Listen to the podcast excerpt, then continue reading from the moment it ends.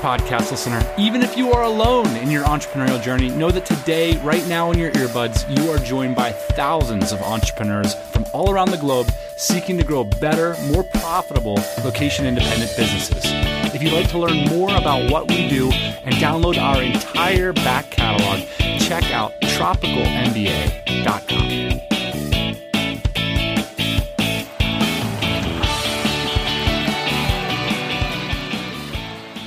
Welcome to another episode of the TMBA podcast. It is Thursday morning, depending on where you are. Thank you so much for letting us be in your earphones. Dan, how are you?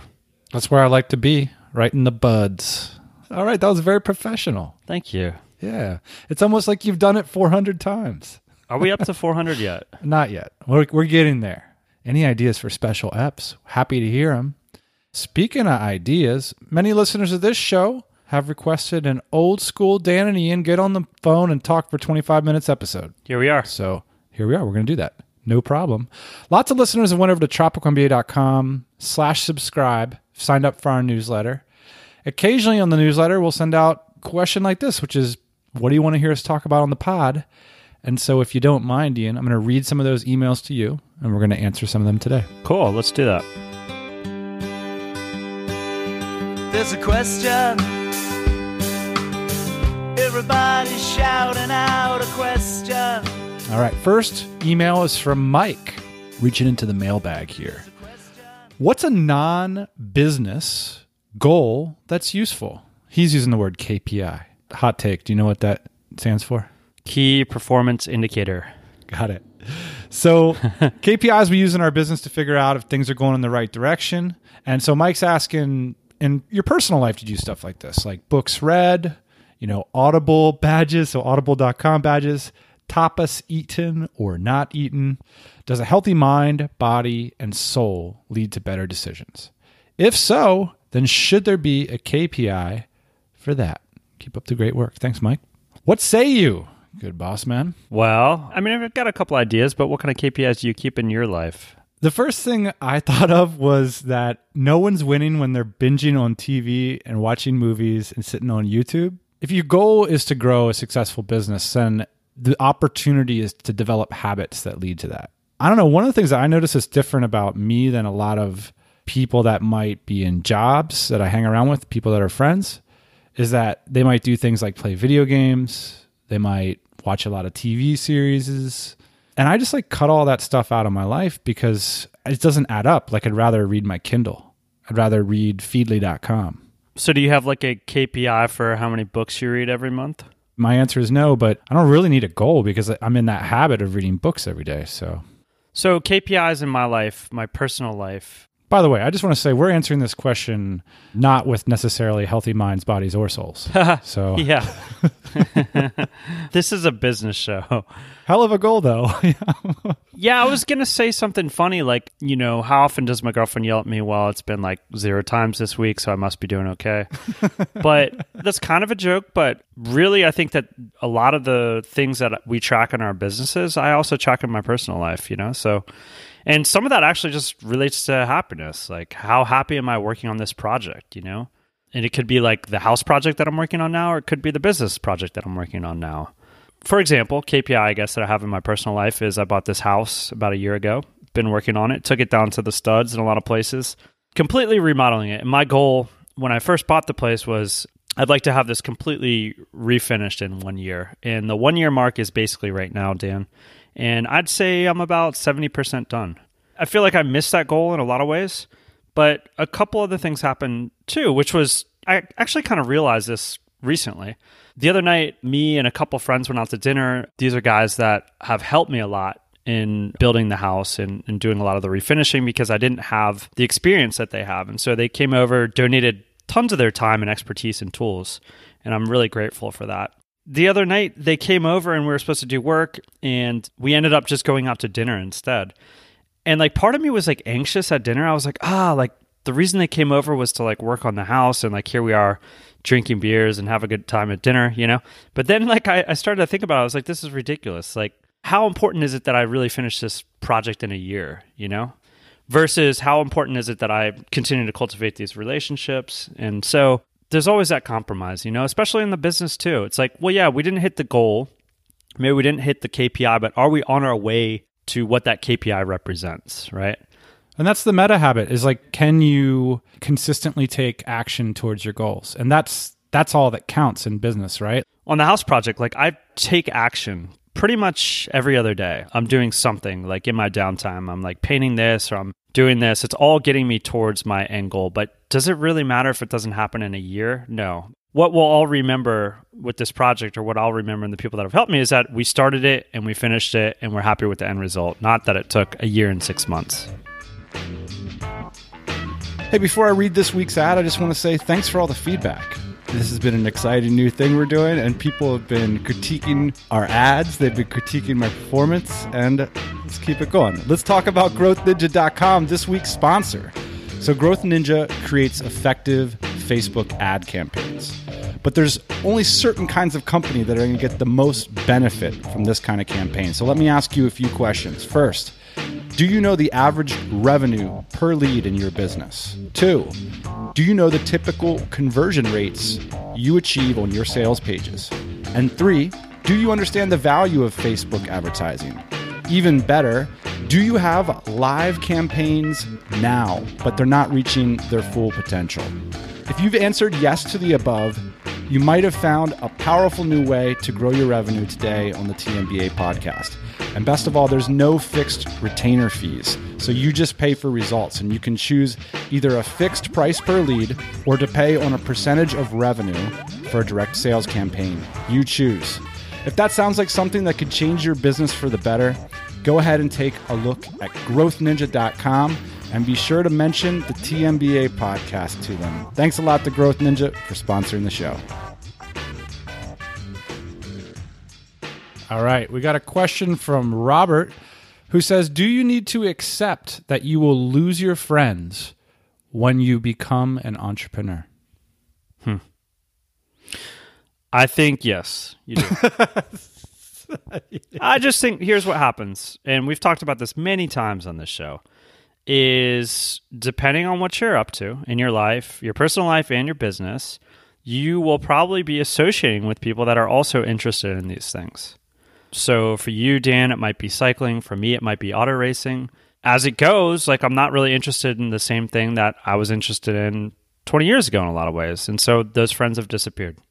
There's something more about it though in the case of entrepreneurship because when you listen to podcasts like this, like reading reading blogs, reading books, 4-hour work week and how to become rich and millionaire mindset, all this kind of stuff, you become converted at a certain point, right? Like your belief system changes.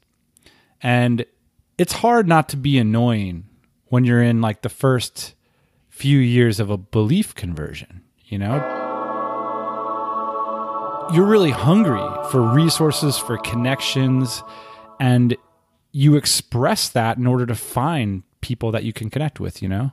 And I think these beliefs specifically around personal and financial freedom can be threatening to others.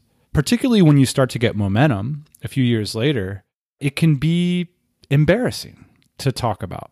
There might be some people on the show that have dedicated, let's say, anywhere from a year to half a decade of their life completely dedicated to this idea of financial freedom of like providing generational wealth for their families of like personal development journeys growing a team and a business and then to go back and like hang out with your old friends so that you used to like go golfing with every weekend you know that you can no longer afford that time on the course. For some reason these conversations can be difficult in certain kinds of friendships. Now with my childhood friends that i've been friends with for 20 years i can go back to them and tell them anything you know like hey here's what i'm doing and i'll like laugh it off and we have plenty to connect over. But there there are those sorts of friendships that were defined by the practices or the, the place you were in your life and it's for some reason it's almost like you converted to a new religion or something or maybe you married someone that your friends don't like or you, you know what i'm saying? Like there's certain sorts of decisions you make in your life that I do think they shut the door in a, in a pretty definitive way on friendships. So my answer is yes. That's a long way of saying I agree with you. I think it, the answer is yes.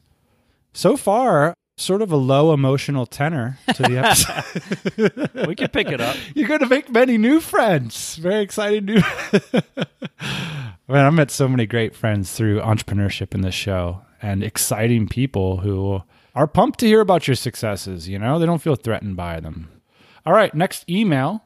Jules. Okay, so Jules and Alan wrote emails that are quite similar. So I'm going to read both of them and I think we can kind of address them both at the end if you're cool with that.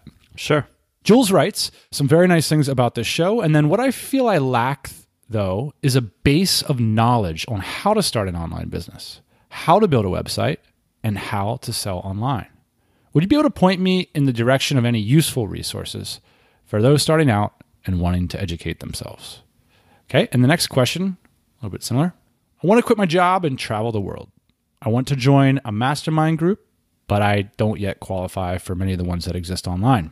There are so many opportunities. I just don't know where to start or how to pull the trigger. If you could start your business over again with your current knowledge and experience, what would you do? Can you outline the step by step process? What are the best cost effective businesses that aspiring entrepreneurs need to consider first? I'd like to ask you, where do I start? Okay, so we have two questions sort of coming at the same idea. Where do I start? Mm-hmm. From the different angles. The first angle is I don't feel like I know where the information is or how to find it. And then the other angle is well, there's so much information that what I really want is you guys to point me to what you trust, what you think would be the best information. So this is a big question. Okay. I'll start. And I just need to get this out of the way and then we can go on to answering the question. So let me just start with this. Uh, okay. All right. That's very negative. You're going to have to describe why you're feeling that way. Okay. So I think that these are both good questions, but But also, you could have written these emails. This isn't. oh, I'm going to tell a story about how I had this exact problem. Okay. Okay. Great. Yeah, and how I solved it. Yeah.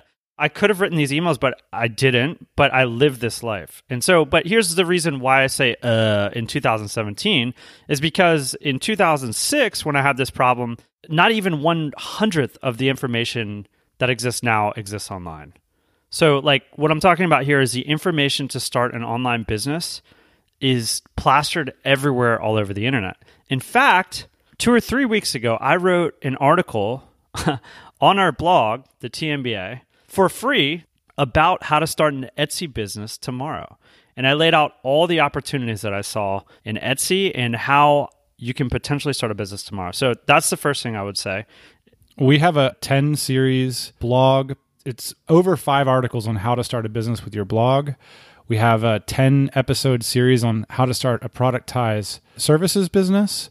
We have 380 plus episodes, many of which go into detail about a variety of business models. Do, would it help if there was 3,800?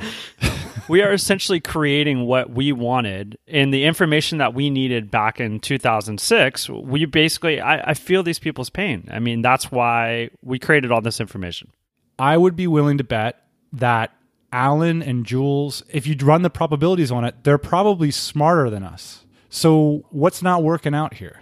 so being smart doesn't have much to do with i think being successful as an entrepreneur believe it or not Wow. one of the key attributes of an entrepreneur and somebody that's successful starting a business is operating with incomplete information. right. And in other certain contexts, you could categorize someone who operates with incomplete information as a doofus. You put the car in drive and you start going forward even if you don't can't see the road, you don't know where the road goes, but you put one foot in, in front of the other. So let me tell my story, Dan. 2000, I don't know, 5 somewhere around there, living in a one bedroom apartment with my good buddy in San Diego. I remember this like it was yesterday, sitting on the ground, drawing out ideas for Modern Cat Designs, that company that we own together, Dan. Drawing out these products that I thought we were really going to make a difference in the pet space. And eventually we went on to make a couple of those products. But at the time, I was drawing these things out and I was asking myself, like, okay, I have an idea. How do I execute on this idea? And I just had no idea. So I understand where Jules and Alan are coming from. Like, I just didn't know how to get a product made. I didn't know how to market it online. And a lot of those resources weren't available. And so what did I do? I went and got a job. Working for someone that was making products because that was the clearest path, and I still think it is today, the clearest path to developing your ideas is to go work for someone else that's developing similar ideas. No amount of knowledge is going to make you an entrepreneur. That's the bottom line. It, it's something that you do. It's like saying, What's the best resource for how to ride a bike? Well, I could take you to a blog post that walks you through this idea of like, well, sit on the seat, put one foot over the other under the pedals. But that's pretty basic stuff, right? And certainly once you're adept at feeling how it feels to ride a bike, you can read some further information that says, well, put your elbows in a little bit, you'll go 5% faster, whatever. But the key thing is is that you got to learn how to ride a bike. Probably on your own too, by the way. If you go work for somebody else, they might toss you on the bike and kick you out the front door and say, balance, or else you're not going to get paid. And that's not a bad way to do it, actually. Yeah. One of the things you're describing here is people have to get uncomfortable acting on limited information or information that they don't have. Like, I've had this conversation with entrepreneurs in person and I can see it frustrate them. And I've been on the other side of this conversation. It's almost like I know you don't feel like you know enough right now, but you still have to do stuff.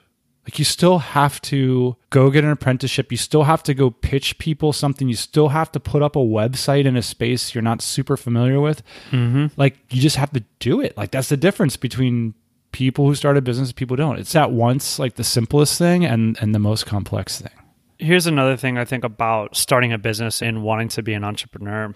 I think a lot of people, myself included, see this like class of people, you know, and they say like, "Oh, I want to be like those people. They have financial freedom. They can travel the world." Let me tell you something. When you get to the other side, it's not it's not as pretty as you think it might be, you know. There's the same problems, a lot of the same problems that existed at your job still exist when you are an entrepreneur, you know, like how do I spend my time effectively outside of work? You know, how do I spend my money? How do I pay the bills? How do I pay the bills? All these things still exist. So, This is what we call the business ideas paradox. You ready for it? If you feel like what you're missing is information or a business idea, what you're actually missing is relationships. Because when you meet entrepreneurial people, people in the entrepreneurial space, they don't have a lack of ideas or ways to get information about those ideas. So the question is is you know, why is there this strange paradox? Like when you most need a business idea, quote, need a business idea, why don't they exist for you? And then when you have like Ian has like 25 ideas right now that are just burning a hole in his back pocket that he could say right now, but it's not really about the ideas. That's kind of the point. Like you brought up the cat furniture idea that you were sketching on the lot as if it's like this mythical thing. Like it all depended on that one gem of an idea. And if it were a movie, that would be like the inciting incident, right? And we even describe it that way. But the reality is, is you've had a hundred business ideas in that month alone, you know, because you were in a frame of relationships that were entrepreneurial. Now let's talk about why people don't have those relationships. I'd say this too before you go on to the relationship part. You need the relationships, but also you need to be adept at solving problems. Well, I'll get into that after you explain the relationships. Yes. Okay. So why don't people have these relationships that create an abundance of entrepreneurial ideas, inspiration, and information?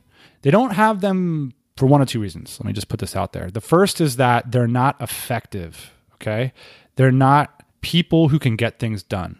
And in order to become someone that gets things done, you got to know what you want to get done and you got to be resourceful and you got to work hard at it. Okay. It's pretty basic stuff. The second thing is that they ask too much in return for what they're doing before they've built up a lot of trust, right? Like that's why people that have gone to Princeton University get really high paying jobs, not because they know something that other people don't know. It's a known secret on Wall Street or these great jobs that when you hire somebody from Princeton, everything that they've learned is garbage, okay? That's everybody knows that. So why would you hire the person from Princeton? Well, you trust the process that they've been through. Now, if you're quitting your job or you're leaving your career and you want to come over to be an entrepreneur, and you don't have any track record, you don't have any Princeton degree, you can't expect people to, to trust you right away. You have to create a track record through regularly doing work. And if you're going to demand a lot of money up front for the sorts of things that you're doing, it's no way to earn trust. Okay. I think this is really hard for people to duplicate this outside of the career construct they've been brought up in. So, one of the things that I say to people who are having a hard time getting into the entrepreneurship game is well, you have to sacrifice a lot. And if entrepreneurship doesn't come naturally to you, you might have to sacrifice more than the person to whom it does come naturally to. So, what does that mean? If you challenge yourself with the idea that like you want to do something, say you want to travel in a foreign country for a year. If your first instinct is to scour the web and look for things to apply to, that's not a very entrepreneurial mindset. Like permission seeking. Permission seeking, exactly. Like, oh, if I just have the right credential and I apply to this, then that happens. Now, the more entrepreneurial mindset, and by the way, this is a skill. You can learn this. Like, skills can take a while to develop. But for me, it strikes me as an easy thing now. It would not have 10 years ago. But now I would say, oh, yeah, I can cook up a plan to spend a year in a foreign country. No problem. I can get people to fund me. I can go work for so and so. I can share a home with so and so. You know what I mean? I can think of a bunch of ways to hatch a plan, to create a project to get that done. That's a mindset and a know how that can be learned in a small business setting because it's the same mindset you have when I'm like, okay, we'll go make a thousand bucks next month. How are you going to do that? No problem. It doesn't matter. I'm going to solve some problems. Exactly. Some people just got it too good, right? It's a hard problem to solve at the beginning if you don't have an entrepreneurial mindset. Yeah, I think you're right. It's like a uh, it's like a religion, right? You have a lot of mental undoing, especially if you maybe you went to an institution and there wasn't a lot of critical thinking going on or maybe you never had the opportunity to go to an institution like that and you didn't have any problems to solve but you know some of the most successful people never went to school you know I have a buddy here in Austin. He makes a lot of money, and I don't even think he finished the eighth grade.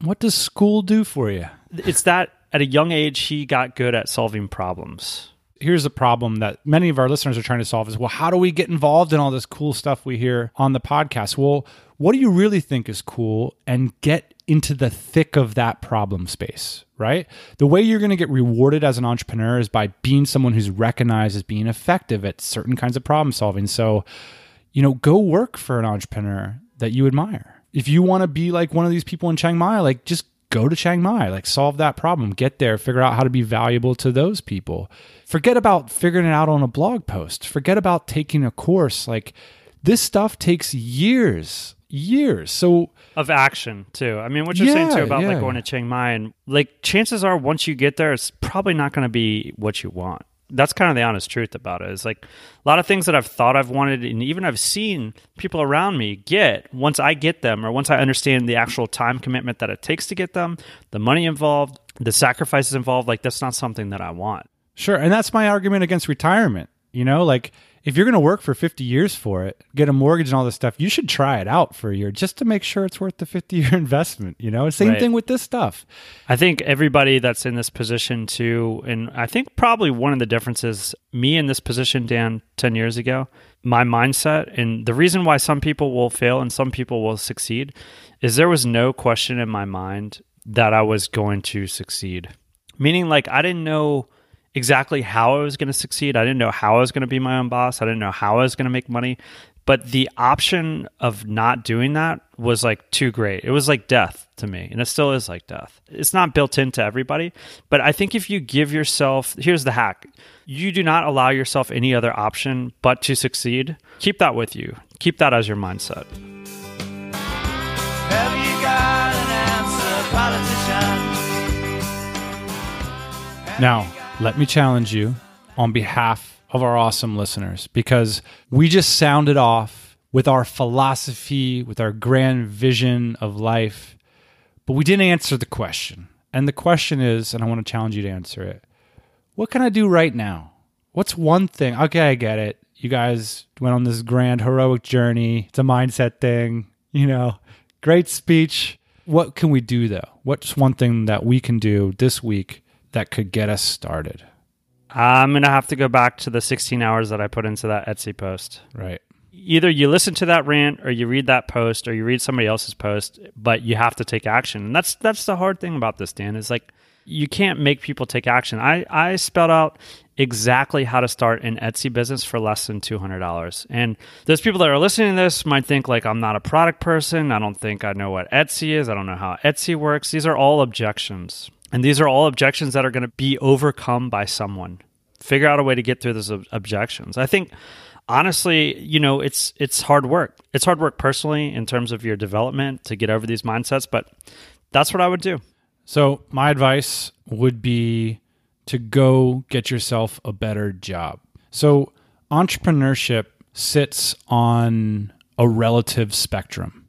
It might start at something like, you know, indentured servant, unpaid intern, then you move up to like employee, then there's freelancer, consultant is after that. Then after that it's like services provider, then it's productized services. Stop me if I'm getting too wonky here. Then all of a sudden, like there's a line around consultantsville that's like, you know, entrepreneurship fence and or small business fence and you kind of jump it and you're now all of a sudden you're selling products.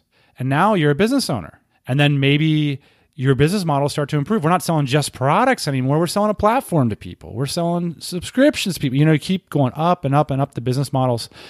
And where you're at now is at the very beginning of this journey. That's what I'm hearing. If you don't know even the information. And where your relationships are at are at you've got this job and this career that aren't leading towards entrepreneurshipsville or, or towards wealthyville. And so for me, it's all about finding a job that puts you on that trajectory. And sometimes these things are a little bit difficult to predict, but I would find ways to improve your job. And it, the reality is, it's a lot easier if you're at the beginning of the journey to sell yourself to a potential employer or a potential mentor than it is to sell products or services if you don't have that experience. So maybe what you need to do is develop a list of businesses, industries, people that you find fascinating, that could be a part of your journey that you're willing to really go out of your way to serve. Because again, there's no reason anybody's going to trust you or pay you at the beginning. And go work your buns off for them. And what you're going to get in return is the knowledge and relationships that you seek. Or none of that's going to happen. It's going to be a complete disaster.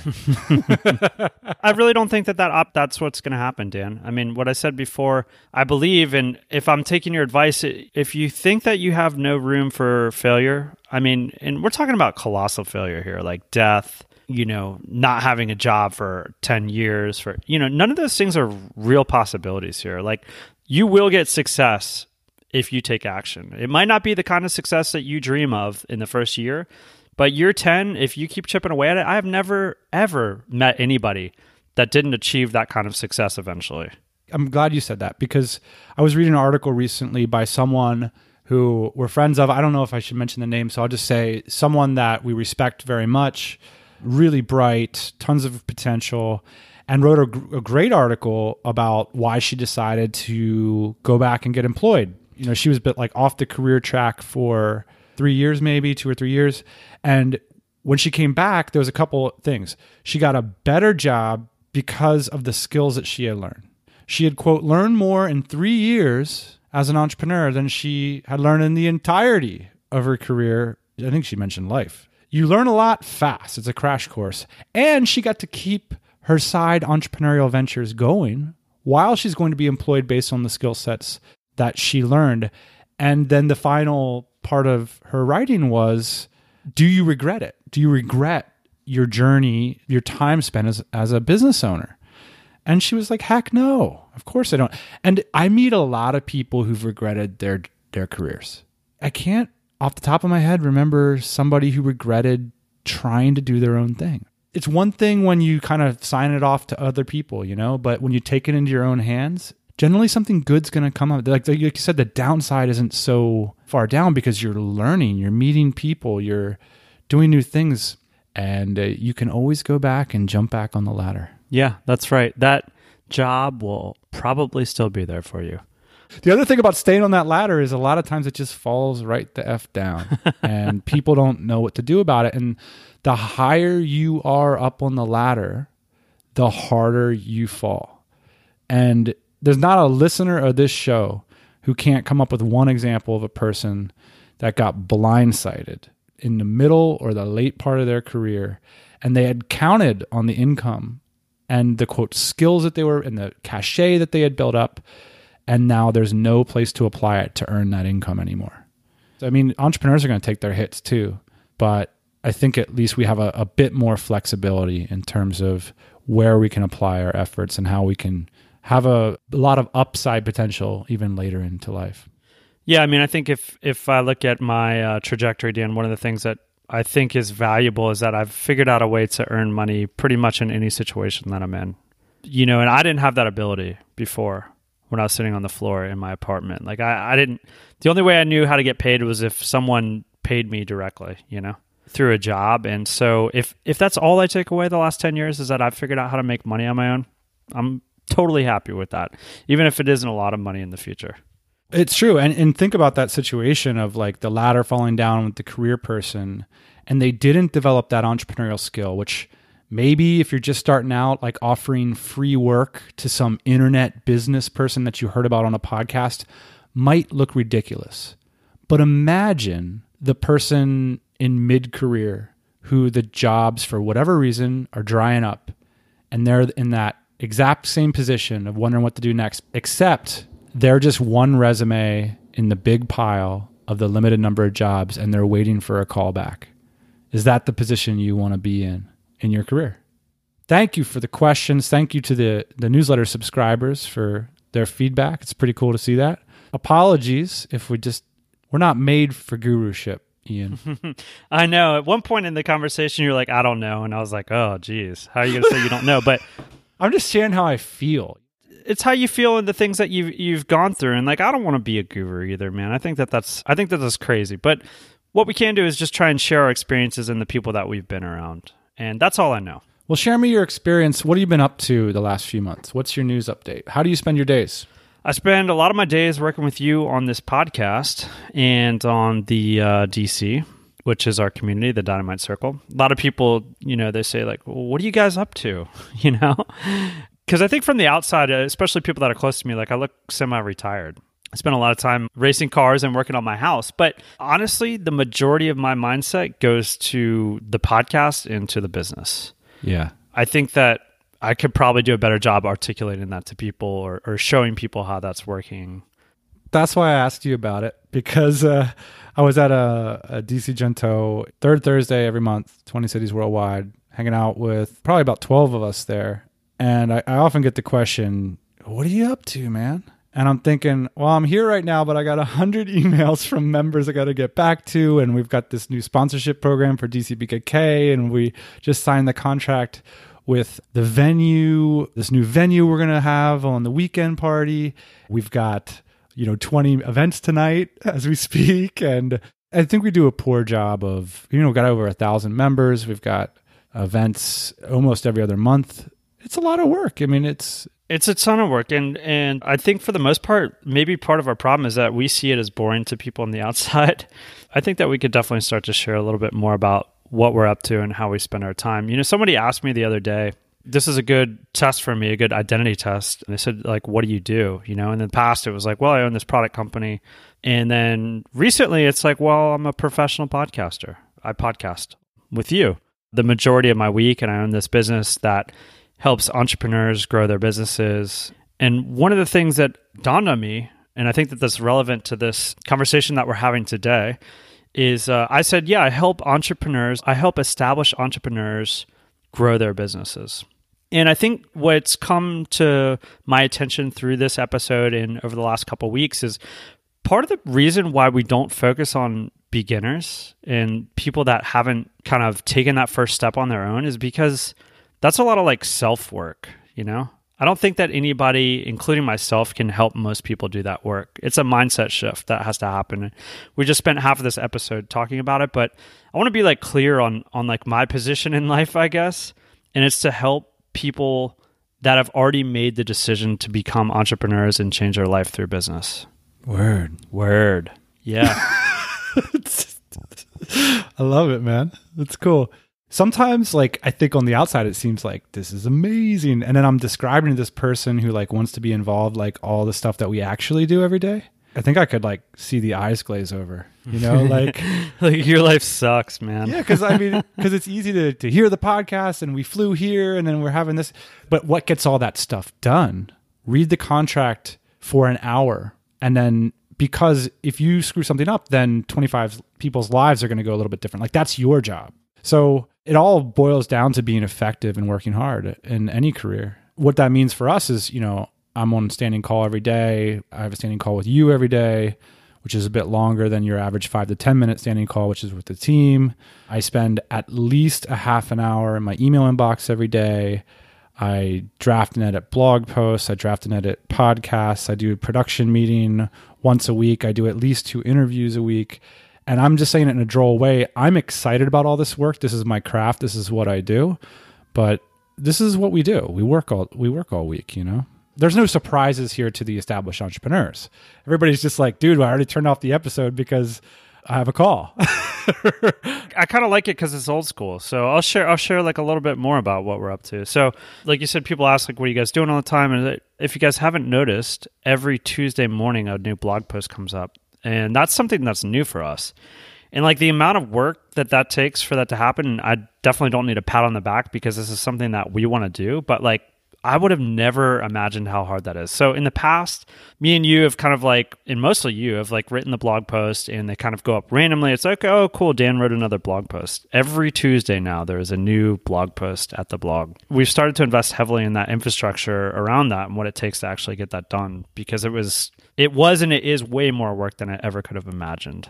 Let's talk about a mindset thing there too, because, you know, a lot of like what we're able to do with events and this podcast are, are lagging indicators of all this podcast that we've done in the past, you know? And so we're like, hey, it's really important that we take the time to translate the lessons and the stories into writing as well so people can have access to these ideas. Like your Etsy post is a great example. I can like go back to TMBA archives and like look at every single one of those posts and like I can like imagine where I wrote it and how much I like was burning myself down to do that. Because a, a lot of those things would happen from 6 p.m. to 11 p.m. in a cafe because I had was doing like business stuff during the day. That's one of the struggles for us too is like these are things that we used to do ourselves and now like with the podcast is a good example of like getting other people to help about things that you thought that only you could do, you know? And keep in mind too like and again don't need like a special award for this or anything but like the playbook is far less written for this kind of business than it is a lot of other types of businesses too. So you know one of the challenges that we're having is just trying to figure out how to monetize content you know? How to organize content how to present it in a way that's compelling to people how to get sponsors on board for paying for some of the production of this content and this is a new business for us too. I mean, when I say new business, we've been doing it for a long time, but but I certainly wouldn't say for me, Dan, this is like my area of expertise. Like this is very much out of my comfort zone trying to figure out how to monetize a business like this. Like I'm I've self-identified as a product guy in the past or a guy that owns a product business. So learning curve is is steep for me personally and also the relationships too. So I'd say only in the past 2 years have we started to really develop relationships with people like our producer Jane that can actually help us write content and create podcasts. You know, we're also working with other outside editors that help us to uh, edit some of the posts. No ghostwriters. That's not, I just want to be clear. It's pretty obvious when you read our posts that there's not ghostwriters, but a lot of people be ghostwriting out there. That's an interesting thing. I kind of like this idea though of the, of like if we could have somebody facilitate our ideas into posts, you know, it wouldn't have to be like somebody writing and then saying it was us that wrote it, but that's a possibility too because there are a lot of stories that don't make it out for one reason or another. I mean, one of the suggestions I got is kind of cool that we're having this conversation. I was talking to a community member the other day, and I don't know what the barometer is on people wanting to hear from us. So maybe it's worth publishing this and seeing what people think. I think it might be good if you just do it really, really periodically or try to make it more valuable to people. Yeah. But I think people assume because we don't talk much about what we do is that we're retired. But I think if you look at things like for certain things, like we have a team, it's awesome. You know, like Jane's amazing, Jessica is awesome, Kat's awesome. We have people that we talk to every day and, and collaborate with. Harrison's awesome, and we have a bunch of contractors we work with. But it's hard just to have things like a, a, an advertising program appear on your podcast without a lot of work or we want to make DCBKK a much better and much more profitable event this year. Like The other thing that we haven't probably shared with people is how you and I every single week go back and forth about new business ideas. But why haven't we launched one? I was having a conversation with somebody that I respect, somebody that's super successful online marketer. He was asking me the same question. He said, you know, like, what are you up to? And so I gave him the spiel that we just gave right now, which is like, we're really busy with this Woe is us. podcast and all this stuff. And he said, well, yeah, but, you know, like, you know, I expect you to do some pretty big stuff. Like, when's the next, you know, 25 person company coming around? And I said, the truth is, like, we explore those ideas like every single day. And I'm just not comfortable acting on something until it like very much aligns with where I want to go and the kind of money that I want to make and et cetera, et cetera. And I think one of the things he said to me, which which was a little bit of affirmation, but you know, I don't really necessarily agree with it. It's just kind of the situation we're in. He said, you know, I really respect that you just don't jump into these things, that you take time to consider. And I think honestly, Dan, that's kind of the point that we're at in our careers right now. We just don't have to jump into anything we don't want to jump into. And that's a super luxurious position to be in and it's one that I'm very fortunate to have. But on the other hand, you know, I, I think you could say, well, you know, you guys are going to wait a long time, five years, 10 years, or whatever, until all your money runs out, and then you really have to do something. I don't think that that's the case. Uh, we are actively pursuing these ideas, going back and forth with spreadsheets, Google Docs, trying to figure out how to make this happen. So I do think eventually we will have some of these other businesses going on, and I look forward to updating everybody when that happens. Well, I have a few thoughts on that.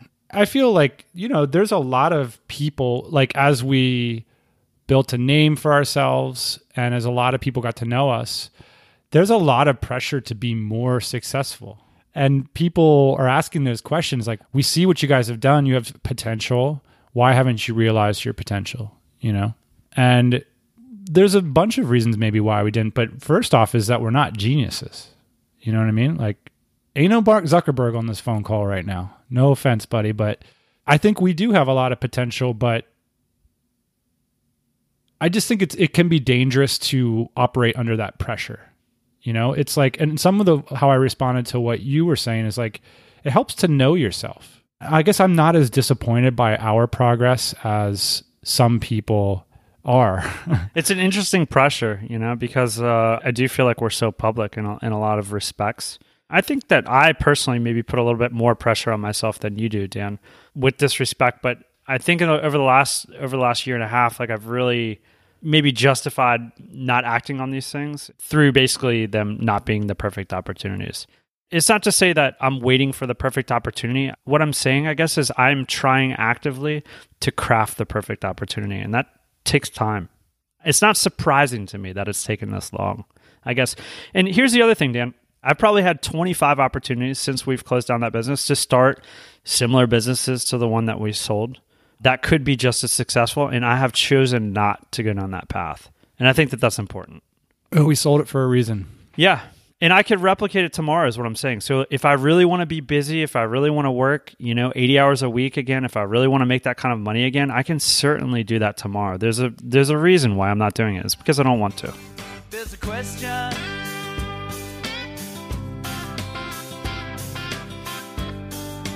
What do you think is going to happen this year Personally or financially or in the business? in the business? What's going to happen with the, for the listeners? They're going to get a lot more content. That's what I think. Yeah, they're going to get a lot more content. A lot more information that refuses to give actionable answers on what they can do. All right, that's enough. That's enough. All right. This has been horrible. It's been good though. Just a full on one hour BS session. Two more hours of this, we could be the Joe Rogan show. Oh man. Try a new format. I would love that. All right. Appreciate it as always, boss man. I'll talk to you. Actually, let's be more accurate. The whole talk to you next Thursday morning thing is a complete ruse. I'll talk to you right after this phone call and then tomorrow morning as well. See you then.